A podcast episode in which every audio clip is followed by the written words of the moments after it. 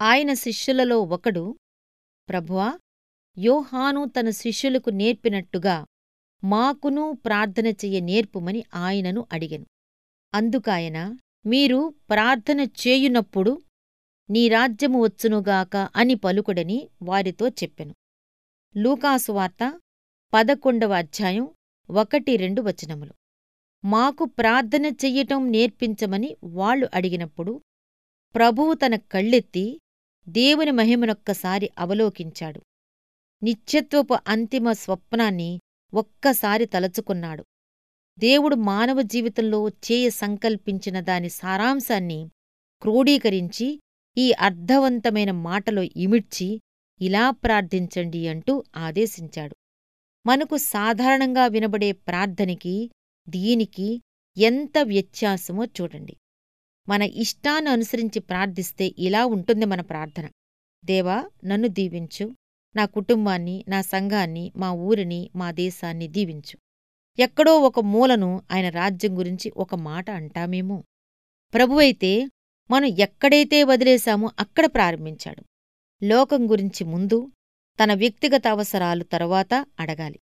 నా ప్రార్థన ఖండాంతరాలు దాటి ప్రతి ద్వీపాన్ని కలుపుకుని ప్రపంచమంతటి కొరకు దేవుని సంకల్పం గురించి ప్రతి వ్యక్తి గురించి ప్రతి జాతి గురించి ప్రార్థించిన తర్వాత నాకోసం చిన్న రొట్టెమెక్కనిమ్మని అడగమంటున్నాడు.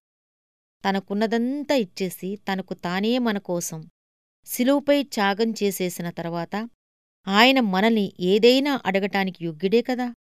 దేవుని రాజ్యం ముందు అందరూ స్త్రీ పురుషులు అల్పులే.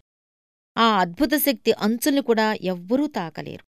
క్రీస్తుకు సంబంధించిన వ్యవహారాలే మన జీవితాల్లో ప్రధాన అంశాలని మన వ్యక్తిగత అవసరాలు మనకెంత ముఖ్యమైనవైనా ప్రియమైనవైనా అవి క్రీస్తు పని తరువాతేనని మనం నేర్చుకునేదాకా ఇంతే. ఆఫ్రికా ఖండపు మిషనరీ రాబర్ట్ మోఫత్ని ఒక పాప తన ఆల్బంలో ఏదైనా రాయమంది. ఆయన వ్రాసిన మాటలివి నా హృదయమే నా ఆల్బం. తుఫాను కమ్మి చీకటి మూసి కాంతి విహీనమైన ఆల్బం. ఏసు పేరు దానిపై రాయాలి. ఆ హృదయం ఆయన ముందు మోకరిల్లాలి. సౌందర్య లోకాల్ని వీక్షించాలి. ఇదే నా ప్రియమైన కోరిక. ఆయన రాజ్యము అంతములేనిదెయుండును లూకాస్వార్త ఒకటవ అధ్యాయం ముప్పై మూడు వచనం. మిషనరీ పని చెయ్యటమన్నది ఈనాటి సంఘాలు తర్వాత ఆలోచించి తెలుసుకున్నది కాదు. క్రీస్తు ముందుగానే నిర్ణయించి ఆదేశించినది.